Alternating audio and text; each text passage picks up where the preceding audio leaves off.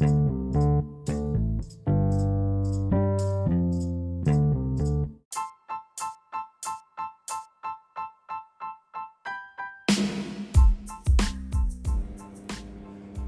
¿cómo estás? Mi nombre es Marisela Fortuny y te convido estas palabras para despertar. Hoy, como, como lo había prometido, vamos a hablar del estrés. Cortito, es un tema para hablar muchísimo, pero voy a tratar de hacerlo bien, bien resumido. Eh, hoy te quería traer ¿Qué es esto de la conciencia profunda para poder soltar el estrés?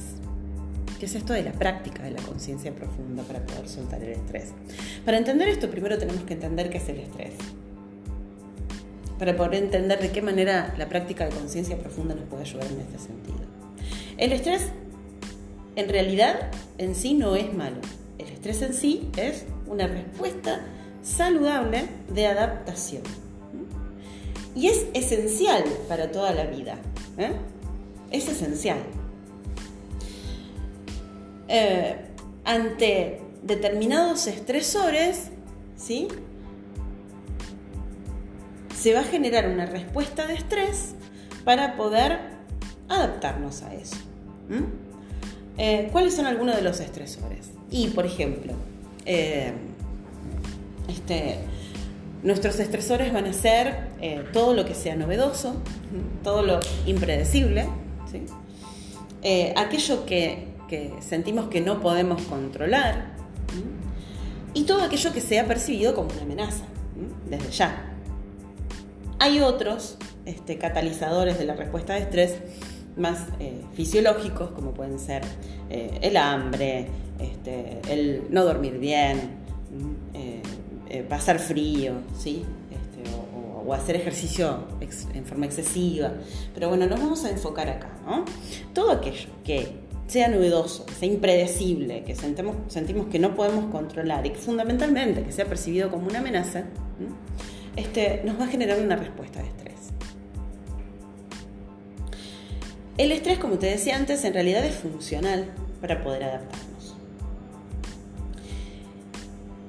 El punto es que los animales racionales que nosotros somos, los seres humanos, con este, este, impulso que tenemos de significarlo todo, de interpretarlo todo, muchas veces lo que hacemos es, al significar las experiencias, ¿sí? al interpretar las experiencias, ¿eh?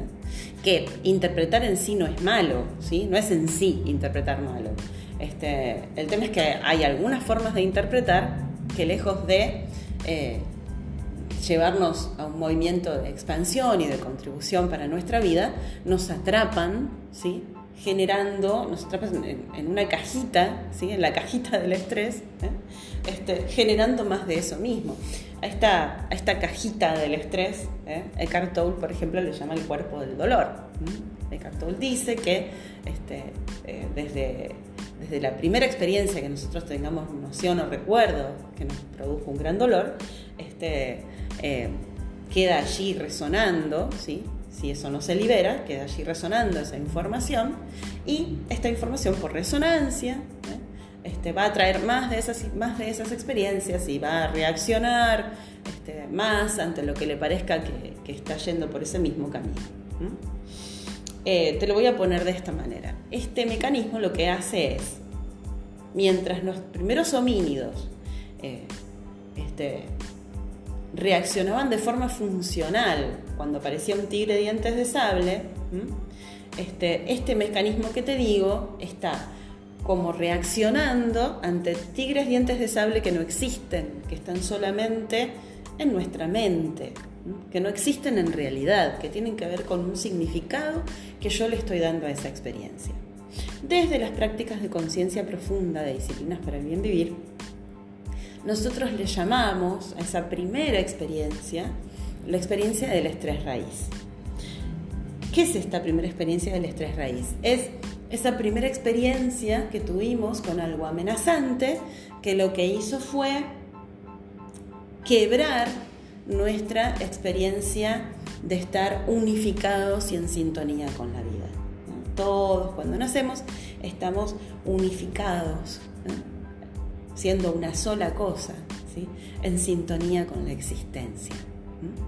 Por lo tanto, nuestra experiencia interna eh, es una experiencia de nuestro estado, ¿sí? es un estado de amorosidad, paz, eh, felicidad, dicha, de forma dinámica. ¿no? Tenemos que entender que las personas somos, somos procesos, no somos algo estanco. Eh, pero vamos fluyendo con la vida desde eh, una percepción interna, una experiencia interna de dicha, paz, amorosidad. Y cuando observamos la vida allá afuera, al estar nosotros en esa experiencia, en nuestros primerísimos años, y al estar nuestra ventana de percepción totalmente limpia y diáfana, vemos allá afuera lo mismo, ¿sí? no, le colgamos a las cosas eh, otros significados. Otras interpretaciones. Vemos lo que es, vemos con claridad, sin significados, sin juicios, sin la carga de los juicios. Vemos lo que es. Un árbol es un árbol, ¿sí? No es ni, un árbol lindo, ni feo, ni, este, ni petizo, ni alto, ni, es un árbol. Eh, a partir de esta experiencia, esta primera experiencia de estrés ante, ante una cuestión amenazante, real o simbólica, lo que sucede es que esta experiencia de unificación se fragmenta, se rompe esa unificación. Entonces empezamos a percibirnos como nosotros y algo que está afuera que puede hacernos daño. A partir de allí, por resonancia, toda experiencia que sea parecida, que sea similar, a hacer que nosotros reaccionemos de la misma manera. Y lo peor es que el ser humano tiene una tendencia, que es la, tendencia de implotar. Lejos de soltar, lo que hacemos es acumular. Este, esta tendencia a significar y a eh, interpretarlo todo, este, desde esta falta de claridad, ¿se entiende? No digo, reitero, no digo que interpretar en sí es malo. Desde esta falta de claridad, este, desde esta mente turbada o enturbiada este, por, por, esta experiencia este, de amenaza, es eso, eh, que, eso siga haciendo crecer ese cuerpo del estrés o ese cuerpo del dolor. Y eso nunca se libera, generando en nuestro sistema verdaderos estragos a todo nivel, ¿sí? A todo nivel. Porque eh, el, pico del estrés va subiendo, subiendo, subiendo, subiendo y nunca se descarga. O sea, se empieza a generar una, una sobrecarga en el sistema, ¿sí? una sobredemanda. ¿eh? Eh, este, indefensión, ¿sí? Este, eh, y, eso nunca se suelta. Entonces, ¿cómo afrontamos esto desde las prácticas de la conciencia profunda para soltar el estrés?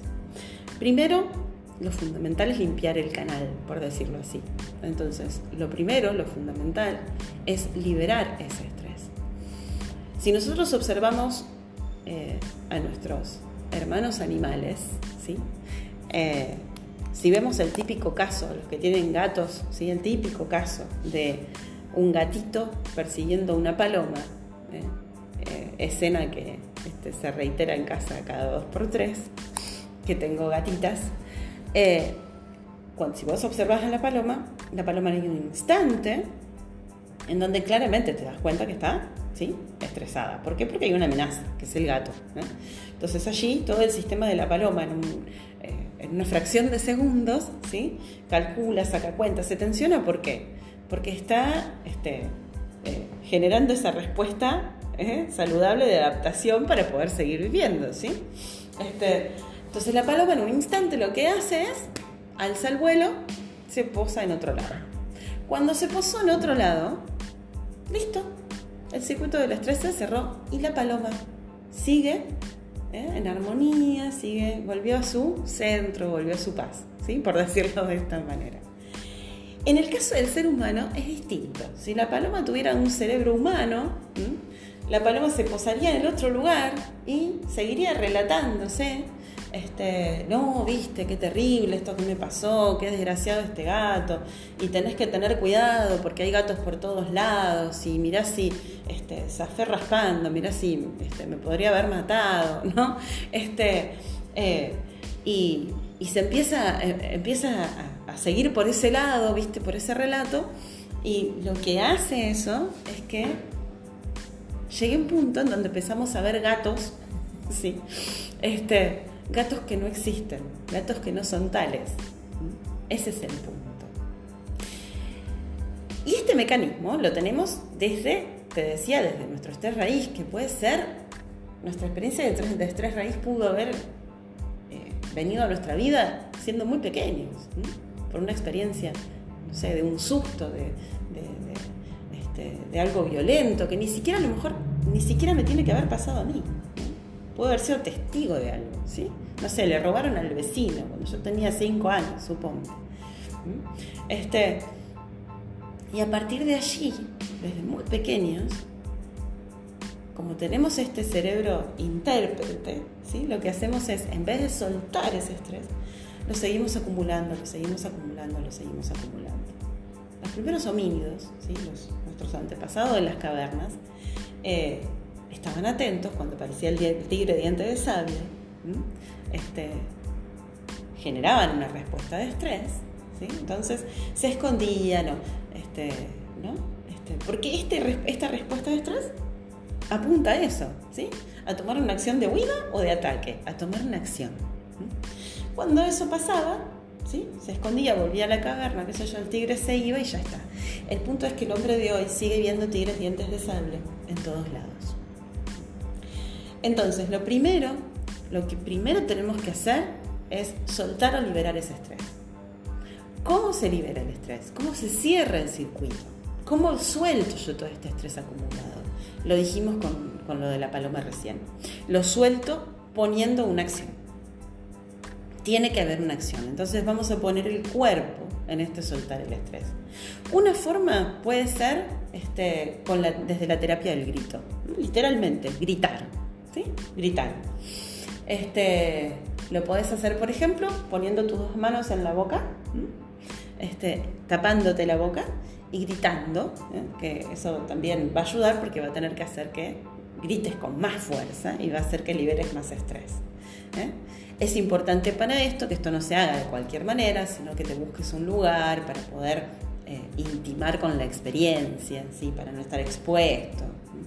Este, eh, te vas a una habitación o, si estás en la oficina, no sé, te vas a, los baños, ¿sí? tapas la, boca con las manos y gritas, te echas un buen grito. Otra forma ¿eh? puede ser mover el cuerpo.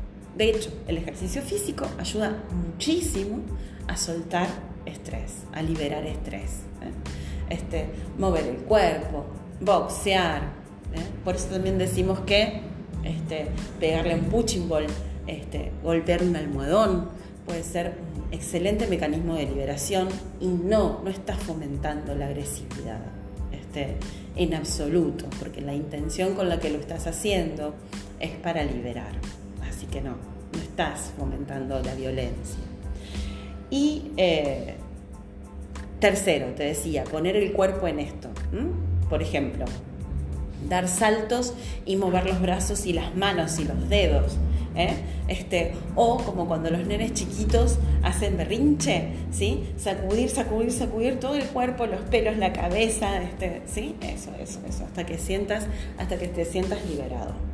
En las prácticas de disciplinas para el bien vivir, yo le digo a las chicas que hagan esto todas las mañanas por un tiempo que prueben hacerlo todas las mañanas. Sientas o no la tensión. Y vas a ver que aunque no eras consciente de esas tensiones acumuladas, cuántas tensiones tenías acumuladas de las cuales no estabas ni enterada. Entonces, primero esto. Y después sí, después podemos hacer una práctica de conciencia profunda.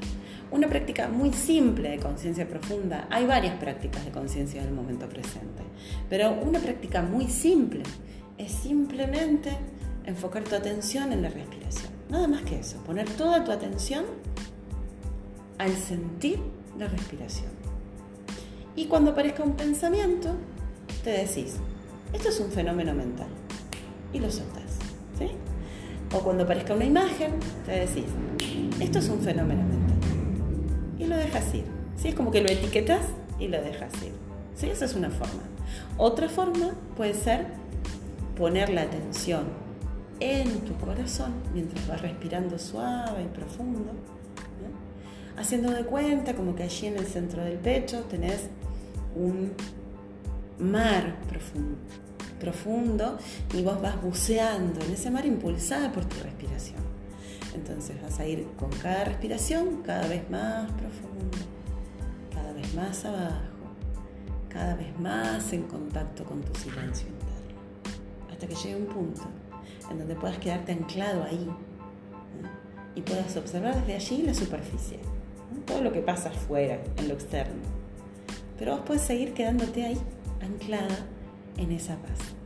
¿Por qué es fundamental hacer antes este proceso de soltar estrés? Porque solamente el soltar el estrés te va a permitir ir más profundo. Si no, vas a creer que estás llegando a lo profundo y simplemente alcanzaste un subsuelo, ¿sí? Nada más que eso. Un subsuelo donde sigue habiendo más ilusión, más pensamiento mágico. Entonces por eso es fundamental limpiar el canal soltando todas las formas de estrés. El ejercicio físico es muy importante también. Tomar agua y mientras más sano te alimentes, mientras más verduras y frutas haya en tu alimentación y más granos, ¿sí? más frutos secos, mejor, porque un cuerpo liviano tiende a soltar, en cambio un cuerpo pesado tiende a acumular. Muchas gracias, nos vemos, nos escuchamos en la próxima, el próximo podcast.